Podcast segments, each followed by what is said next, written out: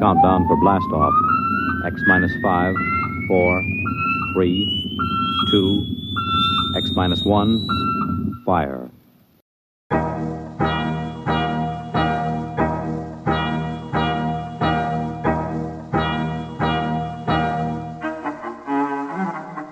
And welcome to another episode of the Forgot My Dice podcast. I'm your host, Jonathan Edwards, and with me, of course, the worm unattractiveness to my walking without rhythm, Mr. Robert Lundgren. How you doing? Hello, hello. Yeah, almost had me there. I know. I heard that. I heard that. I was. there good. was a moment, but I pulled it in. I brought it in. yeah. Like Paul Atreides hanging from the side side of the ornithopter. Just brought it back in. you know what? Gina's actually been reading that book, Yes. and uh, she informed me she was listening to the last episode, and uh, she started getting tickled pink because uh, she, you know, didn't know anything about the game, but when we were talking about, you know, the Fremen and the Landsraad and all that, she's like, "I know what those are." yes. Is she enjoying it? Yeah, yeah, yeah, yeah. We we we've been talking about it. You know, we've got our own opinions. We're we're not as in love with it as you are. I think I think I think Dune's one of those things for certain people where if you read Dune when it was relatively new, it was groundbreaking. But I think other people have come along and you know inhabited that space since then, and people have done it better and worse. One thing Gina is complaining about though is is uh, the uh, it's like this future, but women are still very second class citizens, and she's kind of griping about that. And I get Yeah, I- that's a fair gripe. It is a, certainly a product of its time. And I mean, I get it. It's supposed to be feudalism and whatnot, but I don't know. I can't wait for her to get to the last line that uh, uh, Chani says. Is it, no, Jessica says to Chani at the end of the book, which we will not spoil here. Tell me when she gets there. I want to hear. I want to hear her thoughts. She can text me actually. Tell her to text me if she ever wants to talk Dune. I can talk Dune all day. You know what? You know what? Uh, I'll probably forget, but she'll hear this in the podcast, so that'll be fair. There you go. Fair enough. Moving right along, as always, let's go ahead and get our episode started with a big old thank you to our patrons over at Patreon. You guys are helping us keep the lights on and the servers humming and the questionable life choices we make on air happening. and Jonathan, happy National Be a Good Neighbor Day. Uh, hold, hold, hold on a sec. I gotta open this window. Hey, you. Okay, good. Check. I thought that was a real aside, but no, no, you went for a joke. Oh no, that was not real. That was just me giving you something to edit and making a funny for the good neighbor. That was the the yuck yucks. I get it. I get it. Uh, like a good neighbor. State, State Farm is here. there, yeah. Uh, um, it was started in the early 1970s by Becky Mattson of Lakeside, Montana, and uh, was ratified by President Jimmy Carter in 1978 under Proclamation 4601. So there you go. Uh, they suggest, uh, you know, giving out a pie, just saying hello, uh, you know, doing You know, doing something nice say for the what you neighbors. will about Jimmy Carter's political career, but man, that guy has spent the latter half of his life just helping people, and you know what? That's okay by me. So I'm not at all surprised that he would sign something like this into uh, creation. Yeah, yeah, I agree. I agree. But, you know, I mean, he couldn't stay president forever. He had that peanut farm. That was such a scandal, you know? So scandalous. So Yeah. scandalous. Certainly nothing in modern history, certainly nothing in the last 40 years has come close to the I know. peanut Can you imagine a president owning a peanut farm and all of the policies that he could use to make that peanut farm all of the money? That'd be a, oh, it's a travesty. It's a travesty. Yeah. Just a travesty. Yeah. Wow, we're we're getting danger, dangerously close to politics here. So let's move along. Are you saying that we should impeach this conversation? I'm saying we should go positive podcast, and I don't know a rant about politics that doesn't. I'm really tired, so I completely lost my train of thought because I was about to say doesn't not do that, but I'm like, wait a minute, that's I think a sentence. political discussions, it's safe to say, are not in the spirit of Good Neighbor Day, my friend. That there you go. I'm going to go with that. I'm going to go with that. There you go. Yeah, Making it topical, bringing it around. bringing it Yeah, around. yeah. That's That's, that's how, that's how we're rolling. that's that's why you're the host and I'm the co-host. I I don't have that in me. All right. Well, that means it's time for our first segment, and that is, of course, our off the shelf segment. This is where we talk about all the wonderful things that we've had off of our shelves onto our tables and or screens because this is COVID time and that's a thing. And most importantly, into our hearts. Where do you want to get started today, bud? I have so much stuff, although a lot of it is not long. I don't know. take your pick. I got a lot of video games and movies and TV, so You, you got a lot of movies and TV, which I have not had a chance to do. So let's go ahead and get there. I kind of have two things, kind of have five. How do you want to split that up? Um, so yeah, I got two things. You got two things. Um, yeah, Ted Lasso. Continuing to watch it. It's the best show on television currently. It's heartwarming. It's hysterical. Uh, there hasn't been an episode this season where I haven't cried for at least 30 seconds. It's ridiculous that it does that to me, but my God, that show is so in touch with with feelings. Like it's amazing. It's a treasure. If you're not watching it, go watch it. It's worth five dollars. All right, all right. Well, uh, I'll, I'll talk the wife into uh, into getting that. Just, I mean, season two is almost over. Wait for season two to finish, then you can watch seasons one and two. And while you're at it, you can watch For All Mankind. Yeah, we got like a month break between uh, uh, Lower Decks and uh, the new season of Discovery, so we can retire the Paramount Plus for a month and do that. Yeah, but it's the best show on TV. It's it's the best show maybe of my lifetime. I would go as far as to say that. Wow, that's a bold statement. There's been a lot of good TV and a lot of good drama, but what's amazing about this is that it covers both comedy and drama equally and fantastically. And it's it's it's a treasure. It's a it's a treasure. So I don't know if you noticed, but a little preview dropped over the last two weeks for uh, the new Matrix movie, and uh, Yeah, I might have watched it six or thirty thousand times. Yeah, I, I only watched it three times, but it made me want to watch the trilogy again because I actually had never sat through the final movie all the way through. Really? Yeah, yeah. Well, it, it was on. I don't. I I've watched bits of it. I I heard it was bad, and you know, I I just never was terribly interested in it. And uh, but you know, I'm older now. Also, I've already had the ending explained to me, so I wanted to see how they got there. Blah blah blah. Uh, anyway, and you know what? Because I'm a terrible parent, I decided to let my my daughter watch too because it's rated R. And what ten year old doesn't deserve to see a rated R movie? Almost ten year old, right? Yeah. Yeah. I, I gotta say, of all the movies that you and I talk about, this is one of those ones where legitimately I'm not 100% sure why it's rated R. Oh, I get it. It's it's violent and there's blood. I mean, it's not a hard R by any stretch. Yeah, but I mean, for God's sakes, like, look at some of the PG 13 crap that came out in the 80s. yeah, yeah. For, I mean, like, hello, Raiders of the Lost Ark. Well, they didn't they didn't have PG thirteen like like yeah, but that got a PG, not an R. I don't think R existed for Raiders of the It Lost. didn't. It didn't. It's the reason that PG 13 Right. came into existence. But what I'm saying is, like, if Raiders can get a PG 13 or a PG and never cross into R, like, Matrix is tame by comparison. Eh, true. I bet you it's the guns and whatnot. I, I, I like again, not a hard. R, so I, I didn't really care. Um, and and one and one rave and awkward sex scene in the second one, which is yes, awkward rave and awkward sex scene. Actually, they're both awkward. Anyway, I don't know. Those movies actually aged well. I was really surprised. Like uh, They do. They age very well. like a lot of the a lot of the stuff is just still kind of relevant, you know, because it's cyberpunk and it's fighting the man, and you know, I guess the man still exists, and and the internet as a sinister force is a lot more plausible these days. Yeah, if anything, we've actually moved closer to it. Yeah, yeah. Well, it's also weird, you know, because they talk about reality being a simulation, and they get into all that, and that's been a very I don't know. There's just a lot of like. You know, thought in the nerdy zeitgeist that you can draw lines to that movie uh, directly. It's just, it's interesting.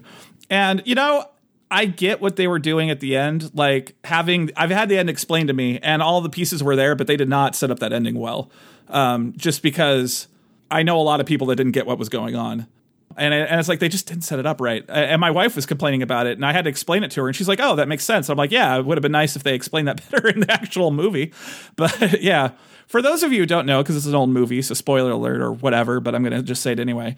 Yeah, I think coming up on the 20 year anniversary, you're good. Yeah, the uh, what happens is Neo's plan was Neo knew that Smith could take over people, and Neo is connected to the source, which is why he could see because basically has a Wi-Fi signal to the Matrix or to the the computers, and so he got plugged directly into the source, and they mention that the source is where programs go to get deleted, and so when Neo connected himself to the source and Smith took him over, it allowed the source to directly delete delete Smith. And that's how that's how he won. And then a lot of people are like, but the the robots didn't lose, and it's like you know that was never the promise. The promise was the war would end, not that one side would win over the other. They both still exist. So, and I, I've got my cockamamie theories about what's going to happen in the second movie or second, tr- fourth movie, whatever, whatever. I, I, I think there's going to be a flip. I think the machines are going to unleash Neo to do something because the humans are being weird. But we'll see how that we'll see how that pans out. But yeah, overall, I was I was pleasantly surprised. It was it was good. They aged really well, and actually, with the exception of the first movie's um, backdrops, the digital backdrops, like the special effects have actually aged extremely well, especially when you consider how primitive computers were at the time compared to what we have now. Yeah, and even then, like the the digital This what backdrops. four or five years after Jurassic Park. We're not talking about a huge time period. It's two, like, the first one was 2003. I looked it up. Yeah. So They- yeah, I mean, they were six years, six years after. Jurassic Park. Pushing, pushing that technology. Yeah, they were. Yeah, they were. And and even the effects in the first one hold up. Like if I saw those effects in like I mean, in a Hollywood movie, those would be cheap by today's standards, but like in a TV, at a TV show, those would be astounding effects for a TV show. So, I mean, even then, like, it's not bad. It's just, you know, it's a little obvious in this day and age, I guess. So, anyway, I'm excited for the fourth movie. I probably shouldn't be, but, you know, we'll see. We'll see how it goes. I'm hoping. I'm hoping. I really am. I, I thought the trailer was really good. It's a good trailer. Yeah, I downloaded that song, White Rabbit. I had to go The get it. original, the Jefferson Airplane one. Yeah, yeah, and I was listening to a bunch of covers of it and stuff. I, I had a good day of white rabbiting just Am I the day. only one that just has Jefferson Airplane just lying around? I, I don't know. You like classic rock? I do, I do. and I don't. I friggin' adore classic rock. well, there you go. I like classic rock, but I, I usually have to get it attached to something in my noggin, like a feeling. I, I, and I don't know. I'm not a music guy. I don't listen to music for the sake of listening to music most often. I've been listening to music lately. Mm. The score to Dune. Mm, mm-hmm, I sent you a screenshot. I know. It's so good. It's so good. It's so good. It's I- so so good. I've read the book, so this probably doesn't mean anything, but I don't like listening to soundtracks before the movie comes out because they typically spoil stuff. Like if I, because I can memorize music really well, like the beats, and uh, if I know how the music goes, I can start predicting how the movie's gonna go when I start hearing it. So I just don't do that anymore. Yeah, I mean, like from the trailer, it looks like they're following the book pretty damn closely. So, I mean, spoiler alert: there's not going to be any surprises. Did you know it's not gonna finish the first book in the movie? Yes, and I'm totally okay with that choice. I am okay with it too. I just was kind of surprised. I'm glad. I think actually that was a good that choice. is a wise choice because that's called you know making a decision for the story rather than for for box office. yeah. Well, no, it's for the box office because if it does well, they got a sequel. That's easy to get, easy to do. Oh yeah, I'm not saying that they don't get a sequel out of it, but I mean it's the right thing to do. Trying to cram Dune into a single, even if you go into a three hour movie, it's just it's Yeah. not good. It's not Yeah. a good choice. B- been there, done that. I still stand by. It's surprising just how much of the Lynch movie, uh, how closely the Lynch movie sticks to a good chunk of the book. yeah, but those whispers, man. Those- Yeah, man, that's where it gets really friggin' strange. there's there's there's no way to justify that choice. Like it's just a lot of weird going on. All right, all right. Dune, Dune, Dune's later, my friend. Dune's later. What have you been watching? What else? What else have I been watching? Uh, let's see. Uh, aside from the the treasure that is Ted Lasso, um, I did finally get a chance to sit down and watch Rush, the uh, movie from uh, Opie. I can never remember his damn name. I can always just remember Opie. Ron Howard. Ron Howard, for God's sakes, yes. So, um, yeah, it's it's interesting. So, I'm I'm a big, big, big Formula One fan. I, I don't often talk about it on the show because I know it. I'm you know, I'm alone in that love, and that's okay.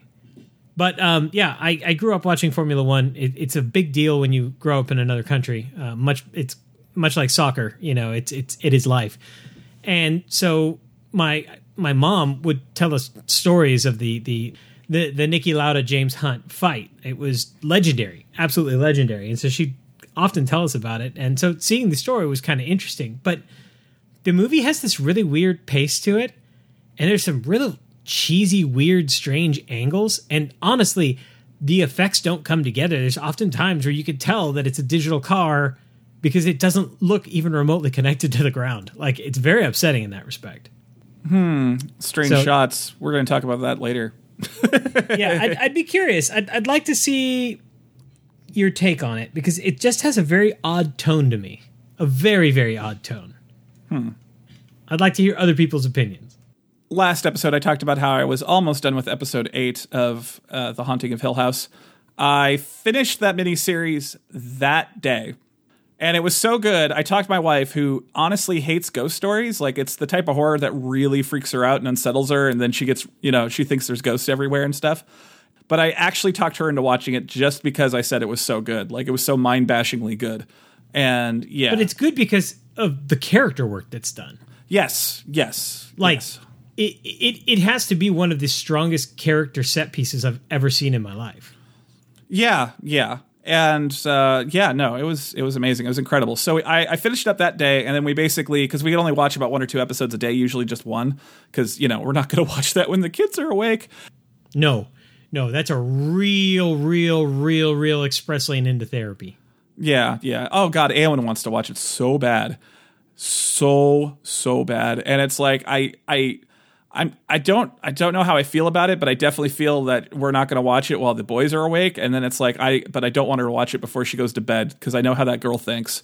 Like if we watch it during the day, she wouldn't care because she'd have some time to process it after you know it's over. But like right before we go to bed, no, that's that's me getting waken woken up at like one a.m.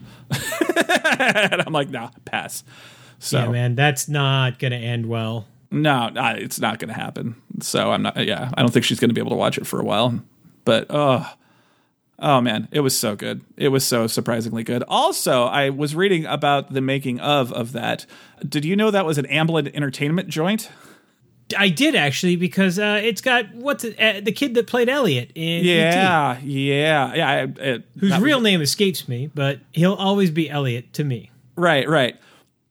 So the story of that basically is uh, years and years and years ago. Uh, Steven Spielberg picked up the rights to that book, and they've been trying to do something ever since. And at some point, they got Stephen King involved, and they, that Stephen King was going to help them do the adaptation. And then they had creative differences, and Amblin just still held on to the rights and eventually did this. And then Stephen King went and uh, wrote a screenplay for the miniseries Rose Red which is sort of his version of the Haunting of Hill House with all the numbers filed off. So, guess what I got waiting for me at the library? Hell yeah. uh, unfortunately, we're not going to be watching that because that's a TV miniseries, but I will tell you how it is. Maybe we'll have to add it to the back end later if I, I like it. gladly watch that. with well. I'm, uh, I want to watch it now because I got I got Ghost Fever right now, and then I I didn't Can I introduce you in a slightly used copy of Cujo? and then I uh, I finished up, uh, or I, I I didn't finish the Haunting of Hill House the first time around. I, I barely read it actually, even though I had it forever. But I, I got the Ghost Fever now, so I went and rented that book again, and I'm about halfway through it now because uh, yeah, reading that book, it's impressive how mu- how many lines they stole from that book and stuck it into the show in various parts and made it work Yeah. like like that whole bit about Theo and the only time her mom spanked her and all that. That is a direct quote from Theo in the book. So I'm I'm I'm glad you're watching these by the way because you know Mike Flanagan's new show is coming out in just a couple weeks. Oh yeah, uh, Friday. It's coming out this Friday. And that trailer is creepy. Yeah, we're we're definitely gonna watch it. Yeah, so am I. Yeah, All me and Gina have decided. Yeah. So that'll that'll be taking up a lot of our time this week. So if I'm gonna watch anything that's not that, I gotta do it like between now and Friday. and then I started watching Bly Manor, and it's not as good. Uh, it's still good. Like It is. It is. It's a not different as- burn. It's a different burn. You Yeah. gotta get there. You Like- gotta get there. like uh, I'm I'm on episode six or something, so I'm almost Yeah, done. you're not there yet. But Trust me. Well, if you have to take six or seven episodes to get where you need to go, it's still not as good because Hill House had me at episode one.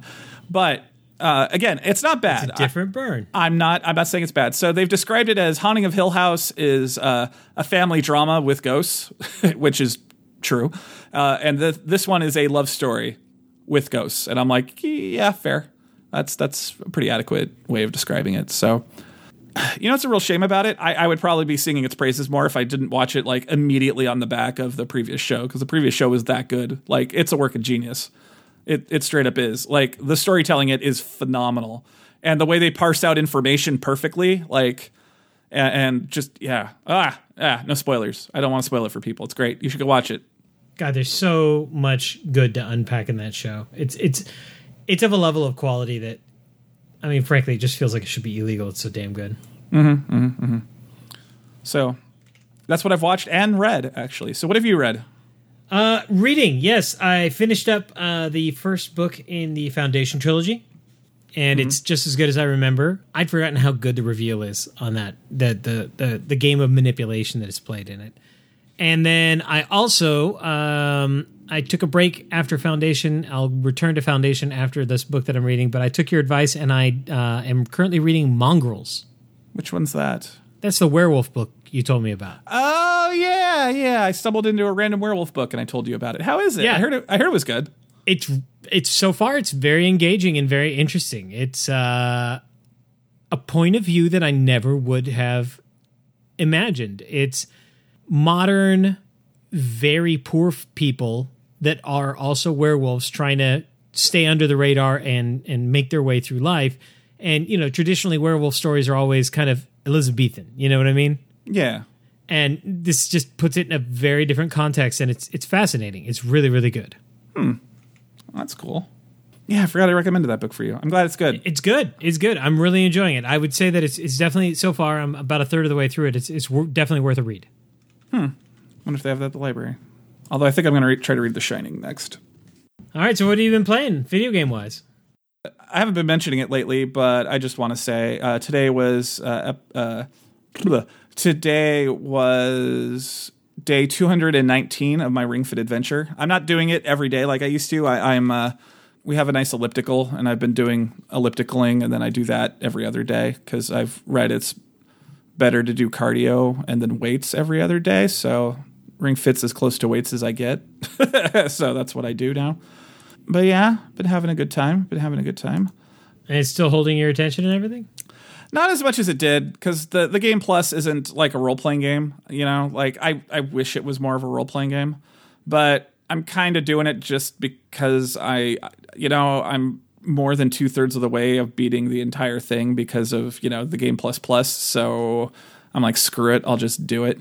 And the way I hold my interest now is. Uh, I just put everything on random and force myself to do whatever the, the stupid game wants me to do. and and then I rented, uh, unfortunately, they came in the same week uh, Returnal and Immortals Phoenix Rising for the PS5.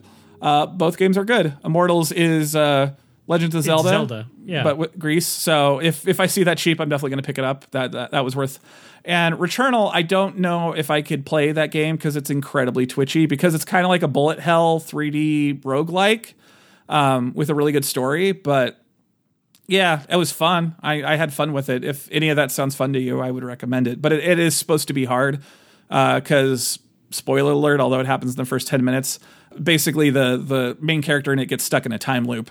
And so part of the game is figuring out how to unstick yourself from the time loop. Except, unfortunately, her time loop is on an alien planet where things eat her a lot. And she finds her body quite frequently, which is kind of creepy. I need to play that. I, I really do. I've, I've been very curious about it. I have not tried it. Um, I have tried Immortals though, and that, er, that's really fun. Super super fun. and still playing Chroma Squad every now and again. I, I put a little time into it. I, I there's a twist at the end of the third season, which is quite amusing. So yeah, still a fun game. Good good tactical RPG, surprisingly good. And then the story is just goofy nonsense, which I am enjoying because it knows what it wants to be. And last but not least, Jonathan, Stellaris was really cheap for the PlayStation Edition, so I got that. And that game is Civ level bad of just one more turn, although it takes place in real time, so there's not really one more turn. But after a while, there's just things going on everywhere in your Stellar Empire, and yeah, yeah. And what I really like about it is you can make up your own Stellar Empire. So the first one I made up was uh, Carcosa. I set my homeworld to be Carcosa. of then- course you did. and then the sun was the Hyades, uh, which was fun. And then I my I pissed off these pirates, and they just basically tore through my space like in a straight line and just took out everything in between, everything because I wouldn't give them money, and that kind of depressed me because that As a space pirate does. yeah, they sacked my capital. It really made me sad. So I, I got depressed and I, I started a new game where I was playing the Federation basically, except my Federation finds aliens that are less technologically advanced than me and uplifts them. So that's been fun. I've managed to uh, assimilate or assimilate. That's I'm not the Borg. I've managed to have. uh, two alien species enter into my government, and it's cool because when they enter into your government, like you can get people, like you have to get scientists to run your science ships, and when you start like looking for new scientists, it'll start pulling people from the other races because you know they're available now. They they're in your they're in your space, so it's cool. I, have been really digging that. So I've got these kind of lizardy fish people that uh, like living in coastal worlds, and then I I just got these snails these space snails, and I'm working on getting the space penguins onto the team too. But oh, jeez, you had me at space penguins. yeah, the space penguins are tight. And yeah, that's it. What have you been playing in video games? Uh, let's see. In video games, I have been playing uh, Aliens Fire Team. A couple of my buddies ended up getting it, and it is super fun. And it held your interest for two weeks. I I'm surprised. That might be actually a good Aliens game. it, it is. It, it I wouldn't want to play it alone. It's a great co-op game. It's a great co-op game. And you know what? It came out at the perfect time. It's helping to fill the void until the big holiday releases, you know? Yeah. Which may or may not happen because everything's getting delayed weirdly because Rona sucks. Yeah, Rona sucks. Hashtag Rona sucks. Hashtag 2021 trying to beat 2020. Yeah. Positive podcast. It's almost done. Maybe 2022 will be the uh, turning point. Mm-hmm. Mm-hmm. Mm-hmm. Um, so yeah, I, am just about done with Ratchet and Clank as well. I know we've talked about it before. Uh, that game is an absolute uh, treasure of a game. I'm having so much fun with it. I think that's what I called it last time, and I'll call it again. It's so much fun. It's so so much fun. It's a perfect balance of shooting, exploration, platforming, charm. It's just great. I'm having the best time with it, and I can't believe it's almost done because I want it to keep going, even though it's damn near perfect experience. And then I have been uh, cruising through Assetto Corsa uh, lately. I picked it up cheap on a Steam sale, and it is a total sim racer, and I am having a blast. Like a good sim racer. Very good. All right. Well, that brings us to the end of that. Shall we move on to? I think board games is the only thing we have left, right? Uh, no, we played RPG, Jonathan. Oh yes, we finally got back to the RPG table after our hiatus. Yeah, yeah, it took a while. It took a while, but yeah, playing the Delta Green. Um, I think where we're at, we might be able to do it in two, but it might stretch into three more sessions, which will take us through October, unfortunately. But whatever. Uh, yeah, I uh, we got the only way out is through, my friend. The only way out of Carcosa is through. So, what do you think? Still holding your interest? Yes, very much so. Like it's it's a fascinating story. Um, I don't 100% know what to make of things. Um, so I'm curious to see where it goes. Like I'm I'm having a very good time with it. Yeah, yeah. The the game definitely has an end. I'm uh, I'm gonna tack a little bit onto it and and steal something from a movie that you'll probably catch, but it it feels right to tack that on. so we'll we'll we'll see what happens. Yeah, Gina's like, "How are you gonna wrap this up in three two or three more sessions?" I'm like, "Oh man, oh man, if you only knew." And we'll see if you guys are having fun doing something and get caught in a tangent. We will get caught in a tangent, but you know, that is what remains to be seen. You know, my only complaint about it is it's a good story, but it's not a very Delta Green story. And I really wanted to play Delta Green again, and I'm, I realized I'm not scratching that itch at all. And it makes me want to play more Delta Green later. you know what I mean? Because it's not. It's Delta Green has a lot. T- typical Delta Green has a lot more to do with like Fringe or the X Files. You know, it's a team of people that start, you know, investigating and trying to put a stop to weird, and that's not what Impossible Landscapes is about. Like Impossible Landscapes is about the weird, you know, investigating and stopping you. I don't know. Well, I'm having a good time with it. I think it's a great story. Yeah. Also, I want to I want to tell you, I lived the dream, Jonathan. I lived the dream. I that Turkish place I found last episode. It's a food cart in this food cart thing that is not far from my house. So uh, Gina and I went there because uh, yeah, we both have Fridays off and the kids are in school. So we're like, we're gonna go have lunch at the food cart place. It'll be a date. Heck yeah! And uh, yeah, we we had Turkish food from a cart. It looks so good. I, it was very good. I don't know how authentic it was. It reminded me a lot of this uh, Iraqi actually uh, guy who like had an Iraqi deli, I think, that we found where he made this this flatbread and they put like you know shawarma and stuff in it. But yeah, no, it was still really good. And we're gonna go back because we found a Korean fu- fusion place where they put Korean stuff in tortillas, and you could have a Korean burrito. And I'm like, I am all about that. Oh man, there used to be a Korean taco place, Korean barbecue taco place here that was so good. I don't know if it's still around. I just never get down that far into Austin anymore. Yeah, It was near an near an old old office of mine. But yeah, we're gonna have to go at least three or four more times because there's a lot of good food. There's two Mexican places I want to try, and then the uh, the Philly cheesesteak. I haven't had a good Philly cheesesteak in a while, so hopefully that one will fit the bill. Man, a good Philly cheesesteak's an art. It really is. It's a legitimate art. Agreed. So I think I think all we got left is board games. Yeah. Yeah, uh, I mean, like you and I have talked about before. We're playing Welcome to. We're playing Seven Wonders. We're playing Railroad Ink. No, no big changes there. No. Uh, you haven't been able to join us lately, but we've been getting together pretty regularly to play on Tabletop Simulator, and we've played a lot of Legendary Aliens. We've actually finished the first three scenarios and managed to get at least one survivor through on every one of them. Yeah, we also had the other night. I sat down and I taught Ray how to play Duelosaur Island. I wanted to try that. It's uh, it's good, but it's fiddly. I forgot how fiddly it was.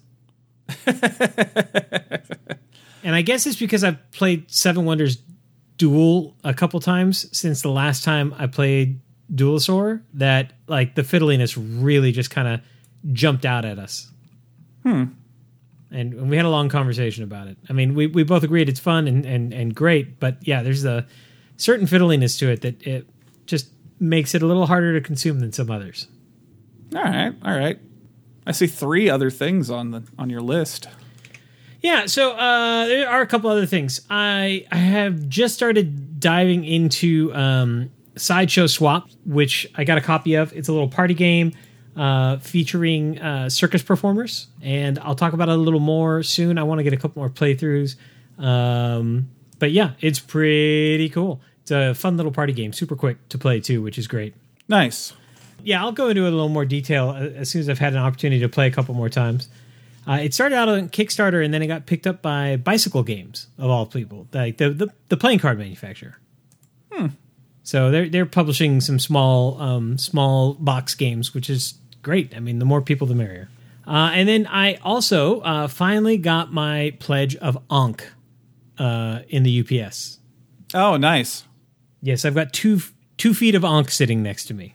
Oh, okay. So you got everything. It wasn't just the initial. Because sometimes uh, CMON does that, right? Like the. Oh yeah, yeah. No, let me tell you, I got the playmat almost three months ago. yeah, so Ankh is finally here. The art book is gorgeous. Like I cannot wait to get it on the table. I've read through the rules a couple times. Um, started to punch a couple things. Of course, because I got the Kickstarter version, I went all in. I mean, I just got expansion for days, so I got to figure it all out and set it all up. The problem is people because COVID. So if memory serves, his first game was supposed to be kind of like Risk, and the second one was kind of inspired by Diplomacy. Did you ever say what Ankh was inspired by, or is it just not? Because I thought I it was know. part of that. Hmm, Uh, I'll, I'll have to look. I'll have to look. But I can tell you this much: it definitely feels like an extension of the trilogy, but it is its own beast, without a doubt. I could dig it. I could dig it. And then Downforce, that's the racing game. Yeah. Yeah, it's the racing game. Uh, I, I had um, we had some time to kill. We were waiting for uh, my wife and a couple of the kids to get home. So uh, a couple of the younger kids and I sat down and we we churned out a game of it, and it's just forgotten how much fun that game was. We had a blast. All of us did. Even Amelia joined us. Wow. She, She was my co-pilot. She moved my car. that was nice of her. But you know what? She did a darn good job. Worked on counting. Dude, dude, you got to watch out for that girl. Holy God. Yeah, Like- man. I know. I thought Miles knew how to weaponize his cute, but he, your daughter could teach him quite a few things. Oh, Jesus. Oh, it's it, it's gross. It's gross, and and the worst part is she totally knows that she can do it too. no, Everywhere I- we go, she wraps people around her finger. Yeah, no, she can weaponize her cute. Like, yeah, Miles does the same thing, but Miles isn't nearly as good as her. I can tell. He'll get there. He'll get there. He he's older than her. He won't, but that's fine. I don't. I got. I, I I can't even imagine. I can't even imagine. Man, my kids are back in school. It's wild. Yeah, it's, it's, it's weird, right? Yeah, it's weird. It's wild. I, I don't, know how to feel about it. I'm still uncomfortable about it, and we're like two months in at this point. It is now time for us to uh, take a quick break, and when we return, it will be time for the wisdom of crowds. Do you have a tabletop, board game, miniature game, or RPG that you're going to release for retail? Or do you have an upcoming tabletop Kickstarter that you're about to launch? We would love to interview you for a future episode of the Forgot My Dice podcast. Send us an email to fmdpodcast2016 at gmail.com to schedule an interview.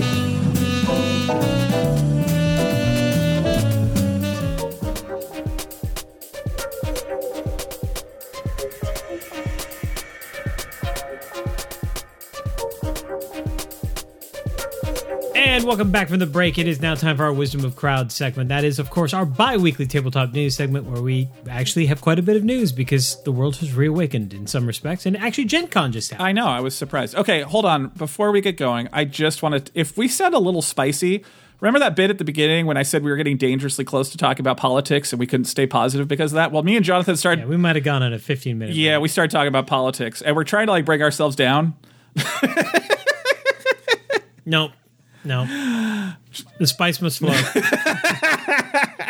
God damn you! oh, this Dune humor. I ah. I, but you know what? It just always works. That's why it keeps coming back. Oh, oh, do you want to die on the inside, Jonathan? You want to die on the inside? I'm not, I'm not that interested in watching Dune. It just looks like Star Wars. Oh, How dare you? How dare you? You animal. You're, you're not even a human anymore. It's just that's what an animal would do. Well, I obviously couldn't. Do you eat your own poop too? No, I- Is that considered like a delicacy? I can't. How dare I can't you? keep my head in the Get out of here. I can't keep my head in the box. Uh, I saw. I saw that on on the internet. I was. It was really funny. Which one? Uh, that was actually a meme. Uh, it was. It, it was the meme of Paul. It's like Paul, put your hand in the box. He's like, "Why? What's in it?" And then he sticks his hand in, and the little caption just says, "I don't want to see it. It looks like Star Wars." And his face is like, "Ah!" oh, it is funny though. I'll give you that. The- like the, the the Dune memes have been flying left and right because we're so close to the release, and they have all been funny. Yeah, yeah. Anyway, sorry, sorry for a little spicy. Hey, hey, it it could be worse. We could get a movie by a guy who never even bothered to read the book. Nah, Tim Burton's not directing this one. No, no, Jab- Jabbernosky or Jabberosky, whatever his name is. Mm, mm-hmm, mm-hmm, mm-hmm, The movie that that started to get made but never got made. Yeah, he never bothered to read the book. Fun fact. No, f- that is a fun fact. But we shouldn't be at all concerned about that. Yeah. Well, it never happened, so it doesn't matter. Thank you. Here, I, I found that meme. I'm going to send it to you because we need a laugh. We need a palate cleanser. Anyway. All right. I guess I'm first. I guess I'm first. All right. All right. Enough Dune memes. So, I haven't reported this, but uh, last summer in July, the Game Manufacturers Association, GAMMA, uh, decided to like actually like I don't know do stuff Take a stand. yeah. So, okay, if you didn't know this, the Game Manufacturers Association, GAMMA, uh, as a retailer, which I was, you could join it, which I did. And basically, all that got you was once a year they would do. Origins used to be like an owners only. Oh no, no, there's the game. There, there's a Gamma show, and they've also added a retailer data Origins because that's a that's also a Gamma gig. But uh, and you could like join their insurance, so you, your staff could have insurance because it was Gamma wide, I guess. But while stores could join, there wasn't really a compelling reason to because nobody in charge actually spoke for stores. It was all game manufacturers, you know, like Fantasy Flight and all of them. And it kind of sucked. And recently they decided that they were going to be the trade organization, the umbrella of under all of the game things. And so over Gen Con weekend, they elected a new board. And the board is now one person represents creators and creatives, which Grace Collins of Snowbright Studios got it. Media and events. So I guess these, these are the people responsible for the shows like Origins. I didn't look this person up, so I don't know what they do, but uh, her name is Monica Rus- Rosso. Uh, they have production and manufacturers, so what the old board was about, and that's Eric Price of Japanime Games. They've got publishers, uh, Stephen Brissaud of IELLO, retailers, Kylie Primus, uh, manager I believe that's Stefan. Right? Stefan. Okay. Yeah. Kylie Primus, manager of Games Unlimited, and the wholesaler, Shaw Mead, uh, the president of Golden Distribution. So, yes, now the board is made up of people who do more than just make the games, which is good. Why couldn't you have done that 10 years ago when my store opened? It might have been nice, but whatever. Gamma actually not sucking. Like, good job, Gamma. Jonathan. All right, uh, Alderac Entertainment has announced a new game that's coming out uh, next year, very early next year. That is called Dog Lover by David Short. And uh, if you've played Automobiles or Ground Floor or Scorpius Freighter, uh, then you know David Short's work. It's for 10 and up and 2 to 4 players. And in Dog Lover, you're going to be a player who is taking care of dogs in order to score victory points. And you do that by bringing dogs home from shelters training them, collecting bones for the puppies, uh, and gathering food for them in general. And it's just got an adorable cover, and because I'm a dog person, I'm totally excited about it. So there you go, Dog Lover. So, Gen Con, this Gen Con was interesting. When it got announced that the Gen Con staff had removed Ga- the Gaming Goat CEO Jeff Bergen from Gen Con. And this they didn't say what this was about, but this probably is about the Kickstarter he's doing right now and the frog and oh my god, like drama and awfulness. And it's not So wh- why don't you bring people up to speed on on the frog and why the frog is a problematic frog? Okay, so the alt right has a frog meme, Pepe, who the creator Pepe took it back. He sued a bunch of people for copyright infringement, and good on him. He got a lot of money. But frogs among you know the Nazis, the the alt right, whatever you want to call them, are a thing, especially when they make the white power symbol. And there was a picture of a frog that looked like it might, and, and I, I will I will even say this, might have been doing it. The problem wasn't the art because later it was kind of shown that this piece of art was just based off of a picture of an actual friggin' frog and it was just the actual shape that frog's hand was taking. The problem is Jeff's behavior previous to this and certainly his behavior after. It seemed plausible from his behavior before that it was intentional and his behavior afterward certainly got him in trouble. He well, whatever he was doing, he got himself banned from Board Game Geek for his responses because he was trolling and screwing up people's pronouns and picking on people and just being kind of a jerk. I, I have it listed here. He had some quote controversial takes, uh, including that he's a Ben Shapiro fan, and you can go down that rabbit hole if you if you want. But yes, he uh, he basically got himself banned from everything, and the the standing up for these guys because this must really suck. The Gaming Goat also franchised stores. Uh, and so there were a lot of stores, including one in Austin, Jonathan. Yes, I know. I've been to it. It's a lovely store. That's and I, I know the guy who runs it. He's a super nice guy, and it it really sucks because like I know this guy. He doesn't feel this way. Well, it's not going to be the Gaming Goat much longer. He announced that's going to change the name. But yeah, a good like oh, I think almost I think 10 at this point Gaming Goat stores have just like ripped up their contract and said, "Nope, we're going independent now." And there's several more that are just saying, you know, it's like we're getting our ducks in a row on this, but we don't have anything to report yet. Just just give us another couple weeks. We'll we'll get this together. Um, yeah, he got banned from Gen Con. He got banned from Board Game Geek. He lost a bunch of franchisees. A whole bunch of designers that were publishing games through the, the Gaming Goat brand said, "Nope, we're not working with you anymore." Like, yeah, I think this is probably the best thing to say about that. As they say on Reddit, Jonathan, if you play stupid games, you win stupid prizes. And uh, yeah, that's that's certainly what happened here. So yeah, if you want to read up on it, there's a really really good thread on boardgamequest.com about the whole thing. Good job, Jeff. I don't know. I don't know what to say to that. No, you know what? There's only one thing to say: act like an asshole, get treated like an asshole. Like, I, I said win stupid games or play stupid games with stupid prizes, Jonathan. That's that's yeah, but you're still spicy. this is more than a stupid prize. He's just a You're still spicy. You're still spicy, Jonathan. yeah. I'm definitely still spicy. Pull it in. definitely still spicy. Yeah. All right. Your turn, Jonathan. Well, in the not so spicy arena of things, uh, FFG actually announced a bunch of stuff at Gen Con. Um, Oh yeah, I- yourself. I, saw this. I saw this. Like one of your wishes came true. Uh, what a four-player box set uh, to launch an LCG Nope. instead of having to buy two two-player box sets. nope. A new KeyForge expansion. No. Okay. Uh, standalone scenarios for Arkham Horror, the card game. No.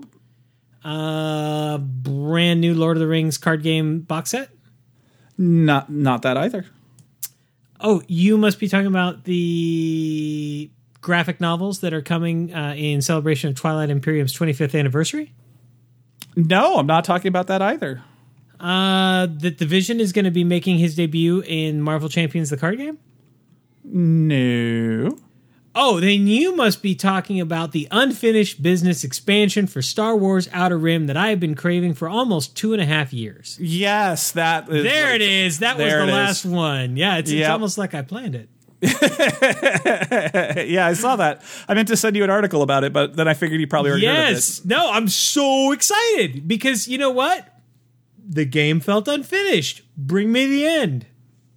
And they call it unfinished business. That's a little too cheeky. Yeah, I mean, it's definitely cheeky. It's questionable. I mean, it's not unfinished. It's just you start repeating content really fast. But it's a great game. It's a freaking great game. So there you go. No, no, there's zero details. They don't say when it's coming or anything. They just announced it. It's coming, and that's exciting because I really enjoyed Outer Rim. I thought Outer Rim was a great game. Fantasy Flight tearing it up, man. Tearing it up. There you go. Yeah, they they had a lot of announcements. It's a good time to be a Fantasy Flight fan. Yeah. Do you, do you want me to bring you down from that? Because there's actually it's kind of a bad time. What to are we going to talk about Jeff again? No, no, Jonathan.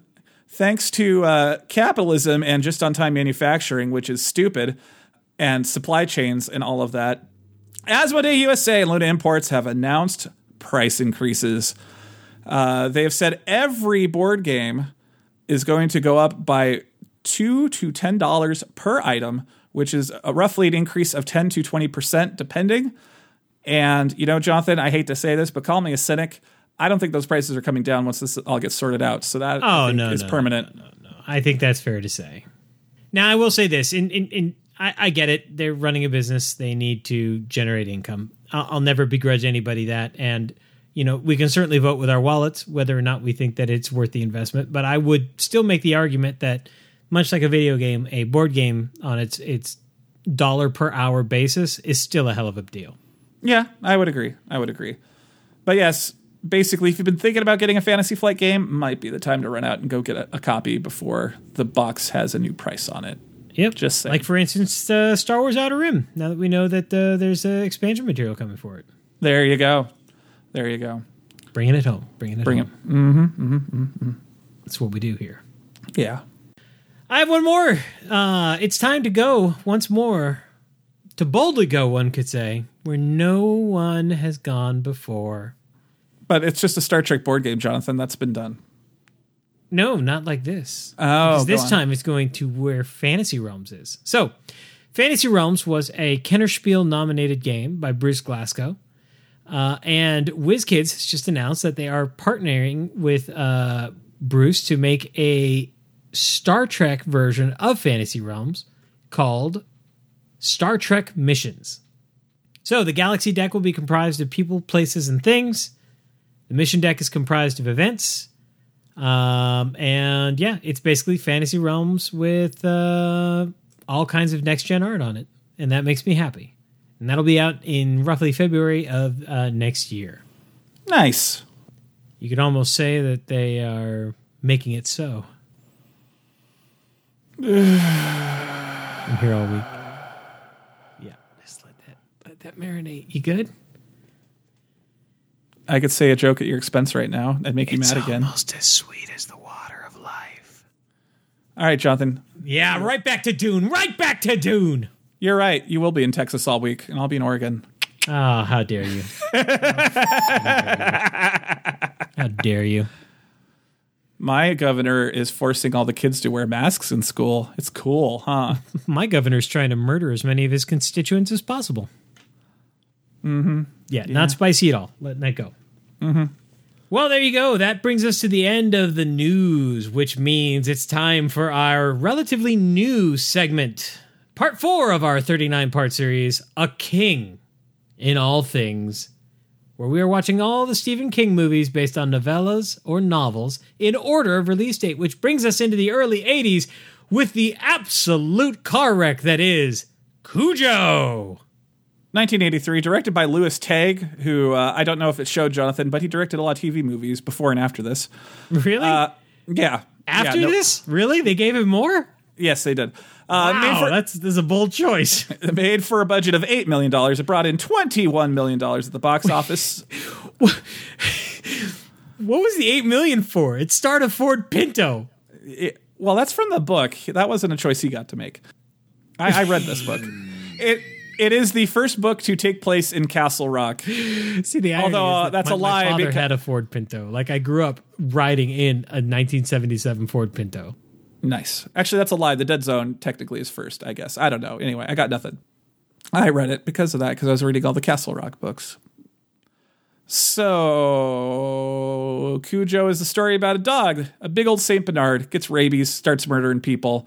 Then there's this really, really, really highly contrived plot where this wife, who's cheating on her husband for no reason I can fathom, uh, drives up to get her car looked at by, like, you know, the guy.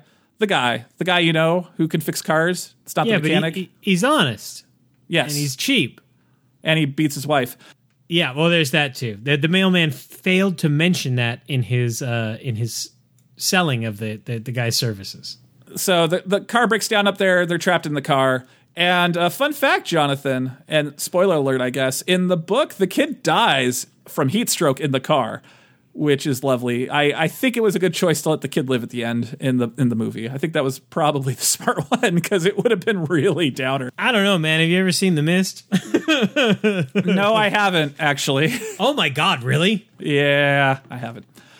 So, uh, where do we begin?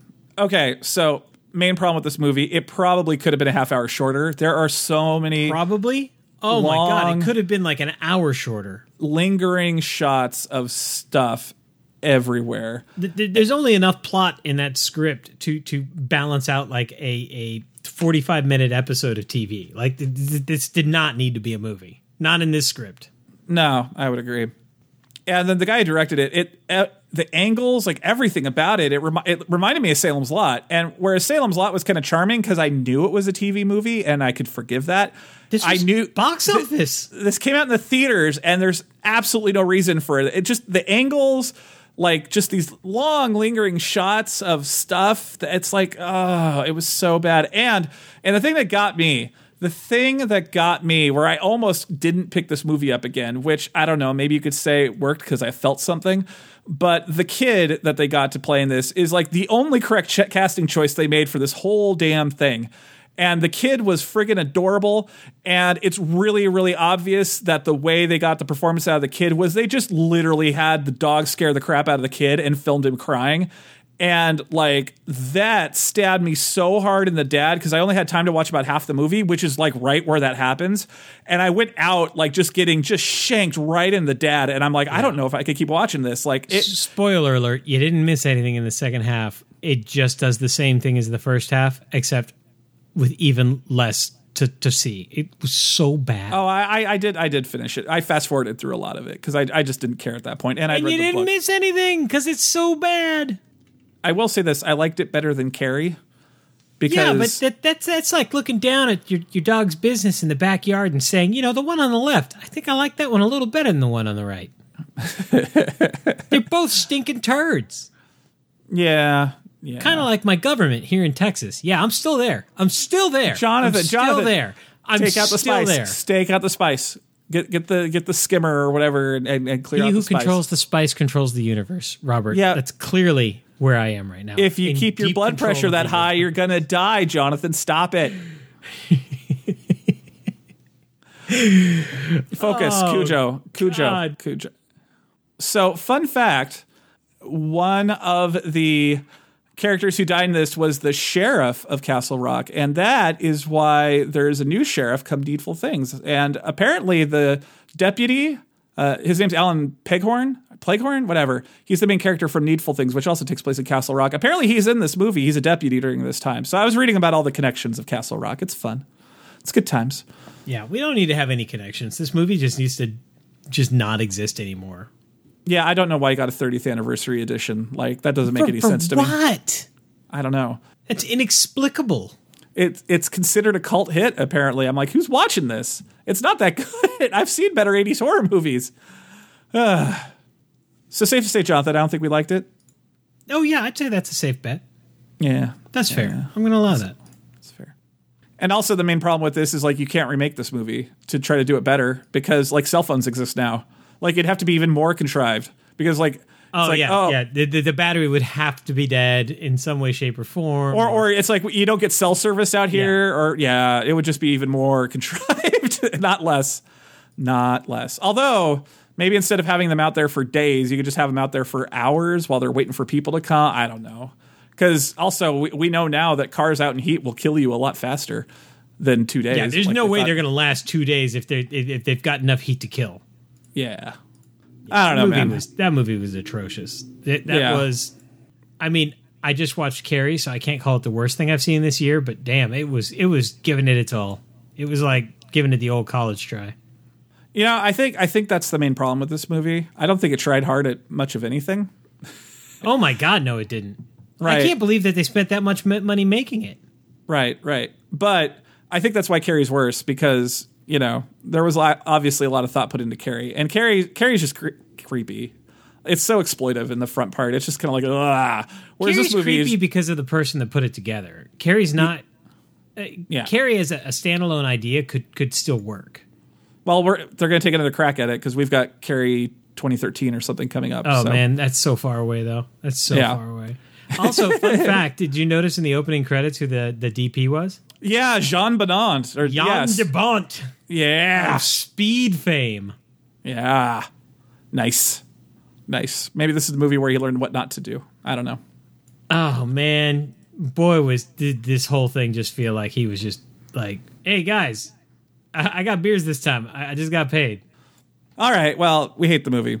Next up is hopefully a reprieve. We've got a Christopher Walken movie, The Dead Zone. I don't even care if the movie's terrible. I get to see Christopher Walken for hours. Yeah, this is gonna be great. I'm excited. I actually watched that movie not too long ago. It was. It's not. Well, it's better than Cujo.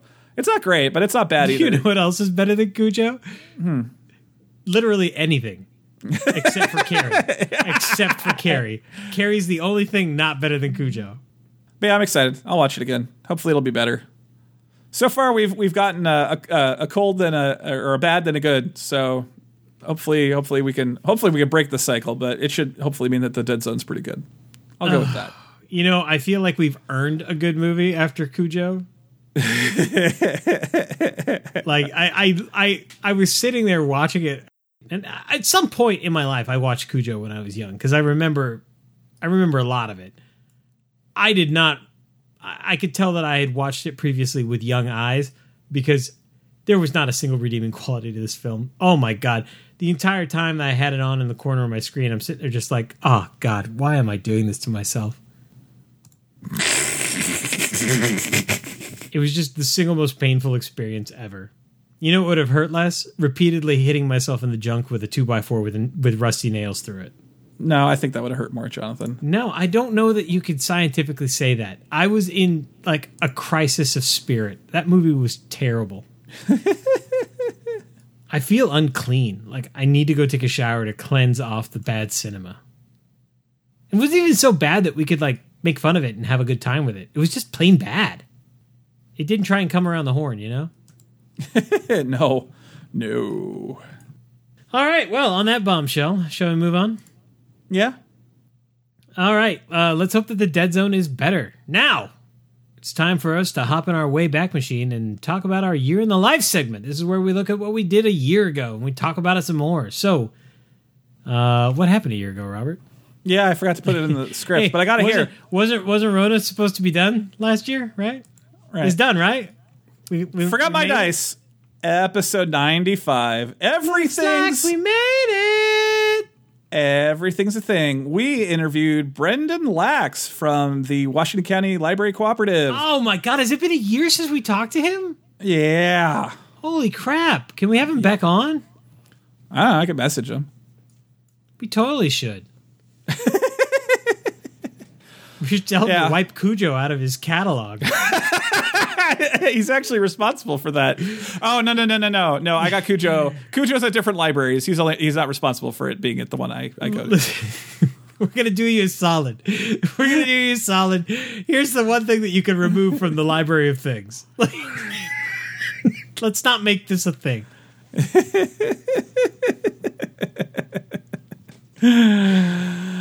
Oh man, maybe we need to start a second podcast. Watching bad movies so you don't have to. yeah, there, there's already a podcast called that. I found it. Um, oh man, but yeah, no, We I, should have those guys on the show. How do you do it? Well, because sometimes bad movies are fun. Anyway, Brandon, Brandon Lex. You know, honestly, uh, if you haven't listened to that episode, go listen to that episode. I'm super duper proud of it. Like it was, it was us kind of going off of our beaten path, and I thought it was actually interesting, and we did something new, which I was proud of. I concur. Going back to that, I yes, I've obviously been to the library, but uh, a friend of mine's wife, uh, I visited in California. Uh, Heichelin, she actually is a librarian too. So I'm trying to get she, she. I was telling her about the library things, and and I got her interested. So I was telling her to, you know, pass. I, I passed his email along to her, and she passed it along to the person who does the buying and actually makes decisions about that. So hopefully, hopefully the fine people in uh, Hopefully, we're getting a new library of things. yeah, yeah. In uh in Bakersfield, California. It can it can enjoy that. Isn't that where the largest McDonald's is? I think so. And that's the the big thermometer. That's that Bakersfield too. No, that's No, that's Baker. That's just Baker. Yeah. Yeah. That's just Baker, California. You know, I should check if it's actually Bakersfield because Brandon listens to this podcast and he pays us money, so I should not screw up his uh his Yeah, you're gonna want to go ahead and check that out right now. Yeah. Yeah. Thank you for the Patreon support, Brandon. Uh, yeah, it's Bakersfield. Although they live in Tehachapi, but it's that whole county she works at. So yeah, yeah. Hopefully they can start getting together a library of things. No, it, that that is definitely one of those services that library services that is really puts you on the people's radar as is like you know because there's always that question of like what are libraries good for, and yeah, the library things is like y- you can't do that anywhere else. Where else are you gonna get board games or cake you- pans? You Cake just pans, set me Jonathan. up, and I almost had a war reference. Like, how dare you? Because I couldn't make the war reference because that wouldn't have been fair to the library. Because they're really good for a lot of things. Yeah. You could have got. You could have not given Cujo money. You could have gone and picked up the DVD from your local library, Jonathan. You have no excuse. Man, You supported that movie, Jonathan. it, Let has that. been like three weeks since the last time I I left my street. you could literally walk there, Jonathan. It's not even that far from your house. I could, but I mean, it's Texas, so you won't. But it's like 985 degrees outside right now. yeah, Dude, we're at like 97% humidity. Oh, Oh my God. It's freaking lovely. It's just a little shade of Hades outside. So what else were we talking about? Uh, oh, I'd watched Bumblebee, which was surprisingly good. I was playing Fall Guys, apparently. Figurines of Adorable Power. So your your your GIF. Uh, no Time to Bond was where is it? Uh, no Time to Bond was I didn't put the movie in on accident. Whoops. Oh, we watched Goldeneye. Sweet. I like Goldeneye. One of the one of the, the highlights of the No Time to Bond. Yeah. And oh, I watched The Big Bus and Until the End of the World, which Until the End of the World was a friggin' train wreck. Uh, that's something. that's like an achievement unlocked right there. Let me tell Oh you, let God. me tell you, let me tell you. You watched that and now you've watched Cujo. Like how much worse is Cujo? Okay, Until the End of the World is better, but Cujo 90 minutes. No, there's no need for anything else. Do you remember how long the director's cut of Until the End of the World was that I watched? Do you remember? Oh, it was really it was it some ungodly 14 or 15 hours or something. It, wa- it was 10 hours. It was 10 hours. And yeah, it had absolutely no reason to be that long. So I think I'd rather watch Cujo between the two because then the pain would be over faster. That's true. That's true. Just rip that band aid off. But oh my god, that band-aid was made with duct tape. yes, it was. So when you ripped it off, it tore off the first 10 layers of skin. Yeah. What you don't realize is that you're actually the character in a Stephen King book, and Cujo was the torture. Sadly, a better plot than that movie. Just saying. I just improved the movie. Yeah. Oh, you're watching Raised by Wolves. Fun. Oh man, uh, where's the second season of that? Why isn't that out yet? What a messed up show. Have you seen it? No, I haven't watched it yet. Oh my god, man, you really need to. Like, it's crazy. It's cuckoo banana pants, but it's also really good science fiction. I would like to know where this expression "cuckoo banana pants" came from, but I could really get behind it. Like I'm really, I'm passionate about Cuckoo Banana Pants. Jonathan, you have the internet at your fingertips. Well, Chuck Wendig Yeah. said it. well, that brings us to the end of our year in the live segment, which means it is break time. And when we return, we will be deep diving Dune. We love getting feedback, so please let us know how we're doing by one of the following.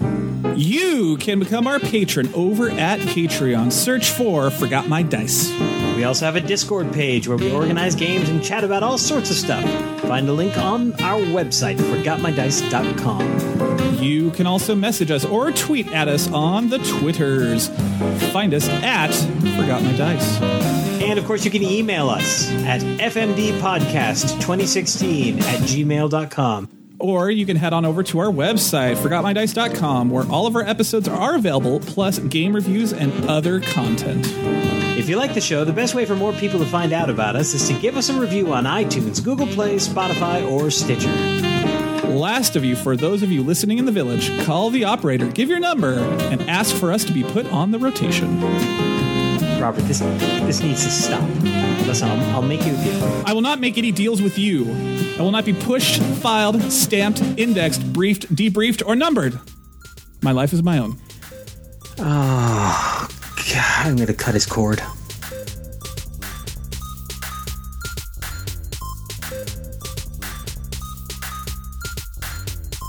And welcome back from the break. It is now time for our deep dive, and today we go to the desert world of Arrakis in Dune.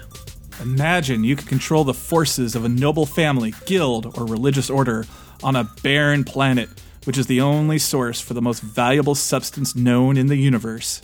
Imagine you can rewrite the script for one of the most famous science fiction books of all time. Welcome to the acclaimed 40 year old game, which allows you to recreate the incredible world of Frank Herbert's Dune. Who will control Arrakis? Become one of the characters and their forces from the book, and you decide!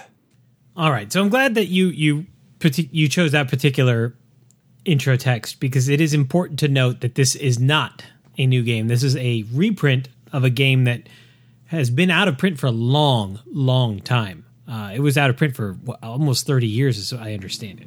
Yeah, yeah, quite a while, quite a while. And so it's a new game to us because a lot of us have never had a chance to play it, but I actually have, uh, which is why I was so excited when this reprint was announced. Not that it is exactly a reprint because I heard they tweaked it to make Well, it to yeah, fix I'll- some stuff. But I'll, I'll get to that. I'll get to that. okay. that. Oh, you actually know what they fi- I was going to ask. Okay, good, good to know. Good to know. This isn't going to be like our normal reviews because you can't approach Dune the way you would a normal game. This is a 40 year old game, and as such, it uses some old school rule sets, which really aren't present anymore in games. Games are now about making that first impression and getting you engaged and getting you uh, up to speed really quick. And and Dune, and this is one of the greatest things about it, it, it is one of the the slow burn games where the first couple times that you play it, it takes a little bit to rear up, and then before you realize it, you're in the thick of it, and you're finding out what's just so damn good about it. The other thing that you need to know about Dune, going into this review, is that the first 10 to 15 times that you play it, you're going to screw up. You're going to screw up a lot. But unlike games where you screw up and you don't know how you got yourself into this predicament, you can look at Dune and you can look at every choice that you've made across the duration of the game and you can see exactly where you went wrong. And you can see exactly what you need to do differently the next time. And a big part of the reason why Dune takes so long to master, and it is a mastery. I mean, this is think of this as a collegiate level master's program. Uh, and, and, and the reason it takes forever to really get good at it is because there's so much asymmetry in this game, and there are so many different little mechanisms at work, and there are so many nuances, and there's just no way to learn this in, in two or three plays. This is a game that you could spend the rest of your life playing once a month, twice a month, and and you'll only really be good at the end of your life. There's that much depth here. So kind of know that going into it. This is not we're not going to be able to go into the nitty gritty of the rule set because the rule set has all kinds of little quirks and nuances associated with every every one of the nine different steps of the rules. So we're going to look at things at a very high level. And the other thing that you need to know about Dune is that the the version of Dune that's that's being sold by Gale Force Nine is actually two games in one. You get the base game uh, and the base rule set, which is very similar to the rule set of the original, with a couple little things ironed out. Uh, specifically, uh, putting a round cap on it. Uh, the original game did not have a round cap, and it could go on. I mean, literally forever, if you had really good players. Uh, and the other thing that it uh, and, and there, there's a bunch of little kind of polishes here and there, little little nuances that have been made better uh, that don't really change the flow of the game. The other thing that you get in the box is a couple of other decks of cards and a couple of other things that you will not use in the basic rule set because they are part of the collection of house rules and unofficial expansions that the the Dune players have created over the past 25 years. And they are some of them phenomenal. I would even call some of them once you've learned the base game essential, but I would never suggest that you start with them because they really if you think that the game has a lot of nuance and and and fiddliness in the base form you start adding in these other rules and you're just going to be lost so start with the base game so you with me so far robert Yeah, I'm with you so far. there are nine steps in any given round of dune and the first thing we need to talk about is the board. And when you put the board out, it's it's a big circular planet board, and it's uh, uh, chopped up into slices of a pie, right? And each one of those slices of the pie is important because that is uh, going to be part of your storm track, which we'll talk about in a little bit. The other thing that you'll see on the board are three different colored uh, spaces. Some of them are relatively light yellow and they are wide open, and that is just sand because Dune is a desert planet and there is a metric ton of sand. Uh, the next Jonathan, section can I can I stop you right there for a second? Yeah. Did I tell you I found Arrakis today on Stellaris?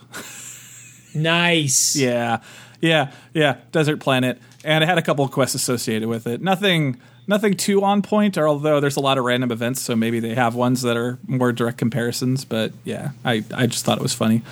I, I colonize it and I mine it now, or I didn't colonize it. It's mine now. Yeah, The second thing that you'll see a lot of uh, on the board game or on the board, the second largest quantity of things are darker brown spaces, and those represent rocks. And rocks are important because rocks can help protect you from the the sandstorm that, that is going around the board. And then the third thing you'll see are are the darkest brown um, spots, and there are very few of these. And these are the cities, and the cities are actually what you do when you are trying to win the game. The first player to control three of those cities uh, simultaneously will win the game. But that's not the only way to win. how many how many cities are there? I'm seeing There are five. five. Yeah, okay. So once again, we're going to go through the nine phases, but we're not going to go in depth into any one phase because, like I said, there's a lot of nuance to each of these phases. So I want to give you an overview of how the game plays and an understanding of what makes it so so damn special because it really is. So the first thing that happens is the storm phase. There's a marker that goes on the outside of the ring uh, that represents this storm, and this storm is deadly. There's a way that you move the storm, at, at, and it utilizes the combat wheels uh, that we'll talk about in a little while. But basically, that gives you a total movement, and the storm can start sweeping around the map very rapidly. And anything that it touches, any space that it goes over, unless they have um, sought shelter in rocks, uh, it's going to wipe out any army it touches. So, I mean, that's lesson number one of Dune. Wholesale slaughter is the name of the game, and it's going to happen a lot, and you need to get used to it. Don't get attached to any army because it's probably not going to live long. The next phase is the Spice Blow and Nexus phase. So the Spice Blow is a, deck of cards called the Spice Deck, and you turn it over, and it shows how much spice is going on what highlighted territory. This is also where Shai Hulud uh, lives, and Shai Hulud, of course, is the worm. And if the worm appears during the Spice Blow phase, um, then a Nexus occurs. And Nexus events are a key moment in Dune because that is when you get to make and break alliances. Alliances, I mean, if you've ever read the book, even if you've seen the movie, you understand that politics is a, a major portion of this world, and alliances are what make the wor- this game really hum and tick.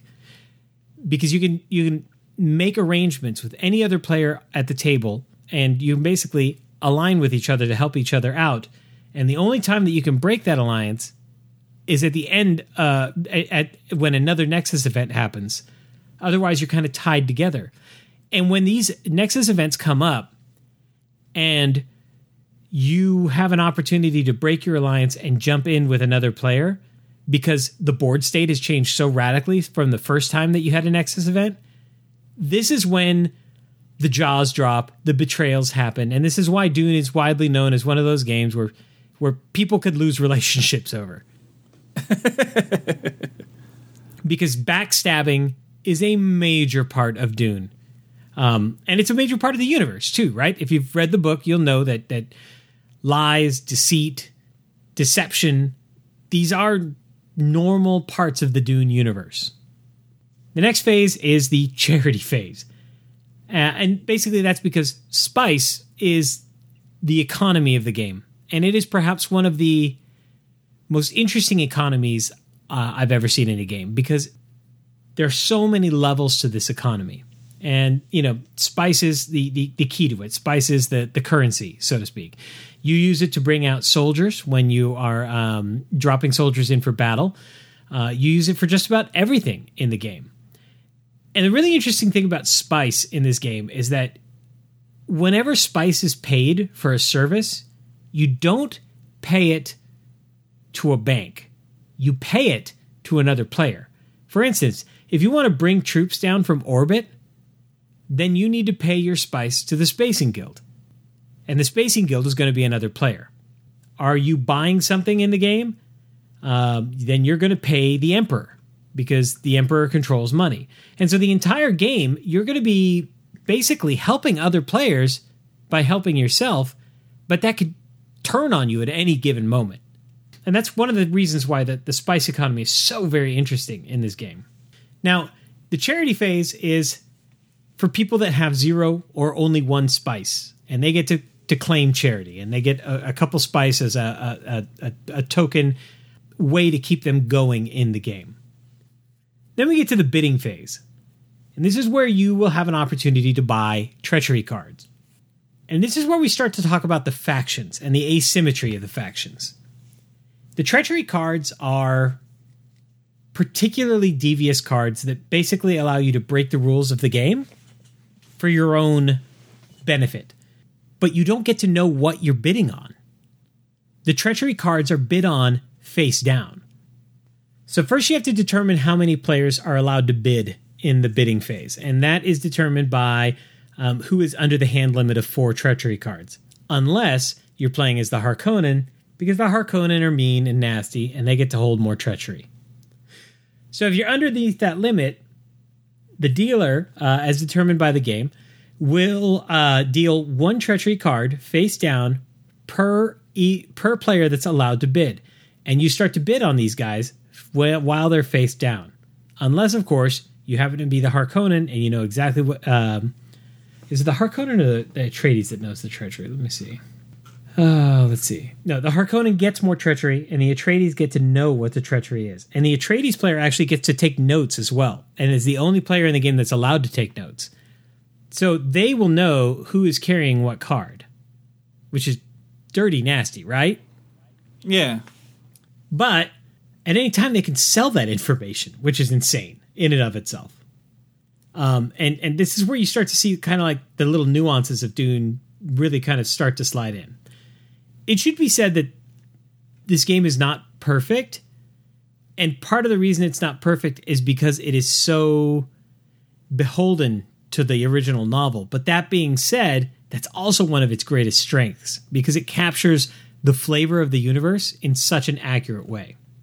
The bidding phase is really interesting. You're going to use spice to bid, and you pay the emperor for those bids if you win a card, and you do not get to see what you got until after the auction is over. And there's a good chance that you will win. There's an actual card with a donkey on it, and that's what you won nothing you won nothing. you paid spice for nothing. You paid spice to an enemy player for nothing. And that, in and of itself, should be very telling of, of the different layers of what's happening in Dune. So after that, we have the revival phase.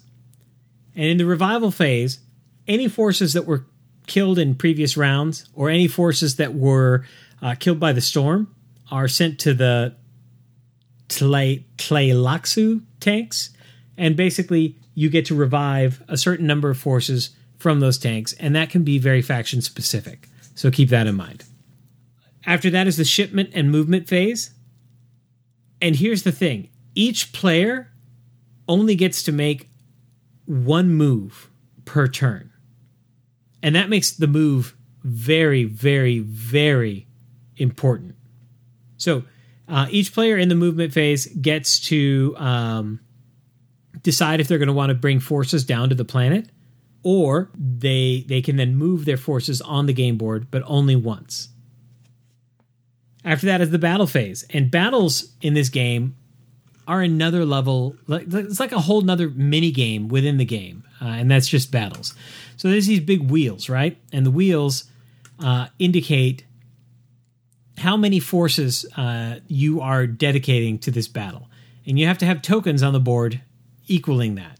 Now, there's a whole nother thing called advanced combat that I would urge you not to get into until one or two games into it, because in advanced combat you're going to be having to do some math, and it's it's there's the you know some some combat forces count as only half, some count as the full amount. It's it's a whole thing. Uh, but basically, ba- you'll you'll have a certain number of, ba- uh, of your dudes on the map. You'll take your combat counter and you'll set it to a number, uh, and that's how many of those dudes you're sending into combat. You're capped out by how many dudes you have on the map, and then on top of it, you take one of your leaders, and you have five leaders, and you pop their chip into the combat counter, and that leader will also have a numerical value on it. And then the person with the highest number wins the battle. Now you're probably saying, well, that's actually pretty straightforward and easy, right? Yeah. Wrong. This is Dune. Nothing is straightforward and easy. Because guess what? That leader that you popped in, one of the things that the Harkonnens do is they get traitors. And there are a lot of traitors in Dune. Everybody gets to pick a single traitor card. The Harkonnens get to pick four traitor cards. And if that traitor happens to be the leader of the forces that you popped into your your your battle wheel, there's a good chance that you, that battle is going to be lost and you're going to lose all of your forces on that that that space. Oh, but wait, there's more. Because along with the the battle wheel and the the leader that you've popped in there, you also have the ability to play cards, and you can play weapon cards, and you can also play defensive cards. There's several different weapons in the game. There's the the laser blaster. Uh, there's the knife, and then there's also other cards like personal shields and whatnot. So if you have a straight slug thrower, it's going to bounce off the personal shield, and you can actually cancel out somebody's uh, attack. Now, what happens in Dune when you use the laser gun against a shield? Do you remember? A laser gun? Yes. Uh, I thought it just bounced off. I thought it, I thought they reacted poorly to radiation, if I remember correctly. No, lasers, when you shoot them at a shield, create a nuclear explosion. Oh yeah. So, fun fact if you play a laser gun and your opponent has a shield on, everybody dies because there's been a thermonuclear explosion. And the worst part is, you also lose your card for your laser cannon. That's gone now, too. so, as you can see, battle works on several different levels, and there's several different mechanisms that you're pulling and pushing, and any one of them might betray you at any given time. But that's Dune. After battles is the spice harvest phase.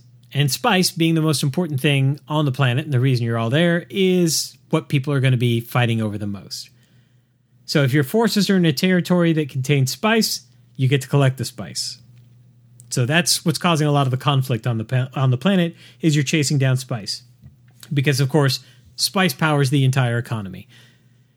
Can you get yourself into a situation where you don't have spice and you're basically stalled out? Yeah, absolutely. And that's, you know, another reason why maybe you want to make an alliance with another player. Next is the final phase, and that is the Menta- Mentat pause phase. And this is when you get an opportunity to, to look and see if anybody has triggered the win solution. And if they have, then you can declare a winner and you're done. Uh, otherwise, you move the turn counter to the next turn and you start all over again. So there's a lot to unpack here, right? Now, I've played this game maybe a dozen times over my life, and I have played as one faction maybe half of those times. And I can tell you with great assurance, I still make a ton of mistakes. I still have a lot to learn. And yet, every time I play Dune, it's one of the most amazing experiences I've ever had. And every faction has little wrinkles that they can throw into like every step. Oh my god, yeah. L- like I said, we're not going into the nitty gritty of the rules here because there's so much to unpack. So much, so so much. We could talk about the tre- I mean, you could you could write a master's thesis just on the treachery cards in this game. Let alone the fact that there's what I think 15 factions in the box or some ungodly. I only saw six. I was flipping through the rule book. I didn't see that many. Maybe they didn't have. A- hold on, hold on. There's a lot of there's a lot of factions. I also have the the expansion, so I might have more. And I'm just thinking of that. Hmm. Dude, we haven't even talked about like the the, the way that like here's a here's a perfect example of, of how different a, a faction can be from another faction. The Bene Gesserits, they get their own deck of cards, and that's like the prediction cards, and they get to predict um, a faction and a round in which a win occurs, and if they're right, then they win, and everybody else loses. Even if the other person won the game legit, All right. because of the Bene, Bene Gesserits, and that's just what they do. All right, Jonathan. So, speaking of the rule book, how is the rule book? this is a really tough question to answer, Robert, uh, and it's a tough question because of the density of Dune. It's as good as it can be, which is to say that there's so much packed into that rule book and so many little nuances that you are bound to screw up. Uh, that being said, I think it does a pretty darn good job. It does a really good job of breaking down the individual phases.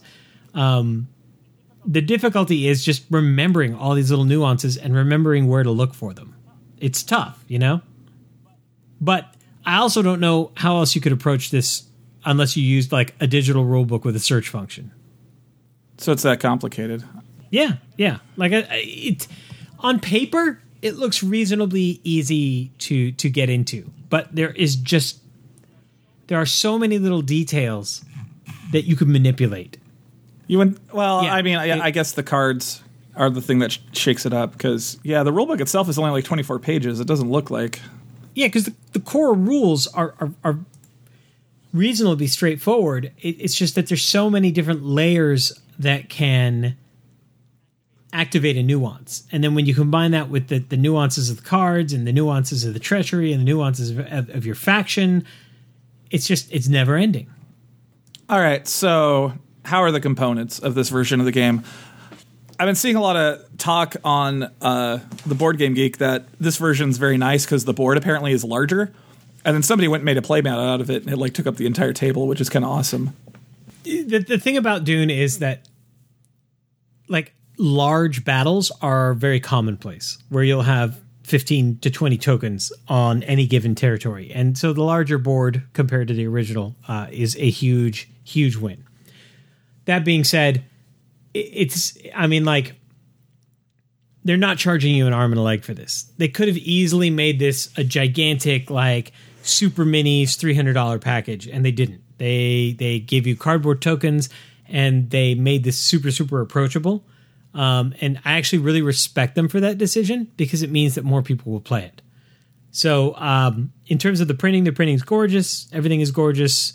Uh, the cuts are good, and the graphic design is actually one of the highlights of this version of the game. It, it far exceeds the original, uh, with one key element kind of being pointed out that there's not a lot of diversity in the uh, art for the different uh, players and factions, and that's a big miss because if there's one thing that Dune's about, it's it's diversity, and it's it's sad that that's not represented uh, in some of the player art. Well, you jumped ahead. Is there anything else off in the execution then, Jonathan, or is it just the player art? No, there's there's nothing else off. Um, this is like this is a supremely good edition of this game, and it's it's very good to look at, and it's very well constructed, and the changes they made are all smart. And including the advanced rules was another good idea. I just hope that a lot of people play it and get comfortable enough with the game that they have an opportunity to try them because they really do change the game very dramatically. Okay, and so here's the interesting question. You said there's like a billion factions in this. What is the recommended player count? All right, so are you asking me what's printed on the box, or are you asking me what what what I think is necessary? Uh, what you think is necessary, because that's what this question always is. This box commits the cardinal sin, the same one that we've talked about in other reviews, in that it says that you can do this game with two and three players.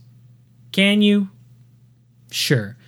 I, I, I heard one review of the game that likened this to can you play poker with with one other player yes but is that make it a good poker game no you're playing against one other player this game does not work with two players it does not really work with three where this game excels is when you have four five or six players really truly that's when this game is is just at its best All right, Jonathan, if you had to tell our listeners one last thing about this game, what would it be? This is the heaviest game we've ever reviewed. And I don't want that to scare You know people. what? You know how I can tell this is the heaviest game we've ever reviewed? Because you've barely gone into any specifics about it, and we're at 28 minutes of recording. Yeah, because we can't. I mean, like, you could write a collegiate level course that lasted a semester just exploring the intricacies of this rule set. This is the heaviest game I've ever played, and not by a small margin. Like, this is heavy. It's also the single greatest achievement in taking a license and adapting it to a, a, a game and not only doing a good job of capturing the flavor of it, but also capturing what makes this property special and resonate with people. It's all there. The politics, the intricacies, the betrayals, the the the rampant lying, it's all there. And and every time I play this game, I discover some new nuance that I didn't realize was there before and I'm just taken aback as to how deep this game is. It, it's just it's a phenomenal work. There's a reason that it's still around after 40 years, and this is this is the best edition that's ever been printed. I meant to ask you, can you go over real quick what are the differences between this edition and the previous ones? Um, I mean, a lot of really positive moves uh, with art and just general user experience, especially with iconography. Like the, the iconography before was really difficult. Like it used solid late 70s, early 80s graphic design, which is to say that it looked like hot garbage that had been attached to other hot garbage and melted together into an ultimate pile of hot garbage we'd have to go into a lot of the nuances of the rules to understand like some of the things that they polished. The biggest thing that they changed was they put a round counter on it, and that's a really big change. Which is not to say that you're always going to get to the end, by the way, because I've seen Dune end after three rounds. like, it's one of those games where it's either going to take two days or it's going to take an hour. Like, there's there's no in between. And this is a game. This is one of those games where it's like Twilight Imperium. You plan for this game. You get a couple people on board. You you all take a day off of work, and and this is this is your activity for the day, and maybe the night too. All right. Well, that is Dune by Gale Force 9. Buy the game. Buy the expansion. We didn't even go into the expansion. Don't go into the expansion. We don't have time. We're way over time. Ex- or six factions in the core, two more in the expansion, and then when you like factor in all the extra like little cards and stuff that come with certain car- ones, that's why it makes it seem like there's just so many, so many. Play this game with high numbers of people. Like that's the best advice I can give you. Play it with people that are open minded and not afraid to get stabbed in the back and not hold it against you. This game is like I don't I don't even know how to explain how how well textured and how well nuanced it is. And this is just it's a triumph of a game. That being said, know what you're getting yourself into because it is also a monumental mountain to climb. And there is a huge huge learning curve. but it's so worth your investment in time. All right, well, that brings us to the end of Forgot My Dice episode number 115. And once again, join us on all of our digital domains. By far, the most popular as of late continues to be our Discord channel. And before that, Robert, any final thoughts? So I was reading and watching all these various versions of Hill House and all that. And the thing I noticed, which is given I haven't read a lot of like haunted house role playing games, the only ones I see that get it right are the the ones that get in common with the good ghost stories, which is to say it's usually not ghosts that are the problem, it's usually the building, you know?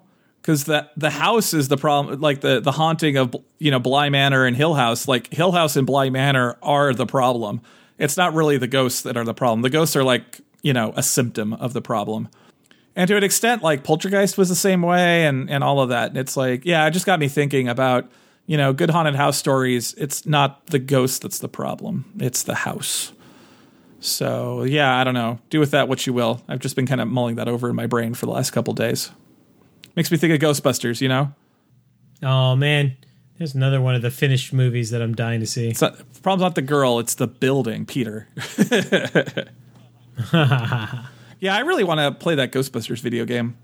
I, I, keep waiting for it to go on sale so I can just get it because, yeah, they made that re-release for the PS4, and it's like I'm not going to pay thirty dollars for it. It's really really old, but I'll pay like ten or fifteen. Just come out, damn it! It's fun. It's like an unofficial sequel. Yeah, well, I don't. I'm curious how. Maybe it won't be completely unofficial. Maybe they'll cop to parts of it in the new movie. Who knows? Who knows? Anyway, sorry. There we go. I'm done.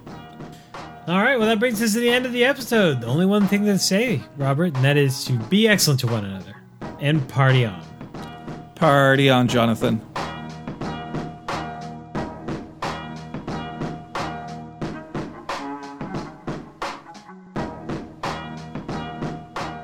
The music you heard in this podcast was Intro by Eliphiel. Additional music was provided by Brian Winkleman. Funding for the Forgot My Dice podcast was provided by our supporters on Patreon. Thank you.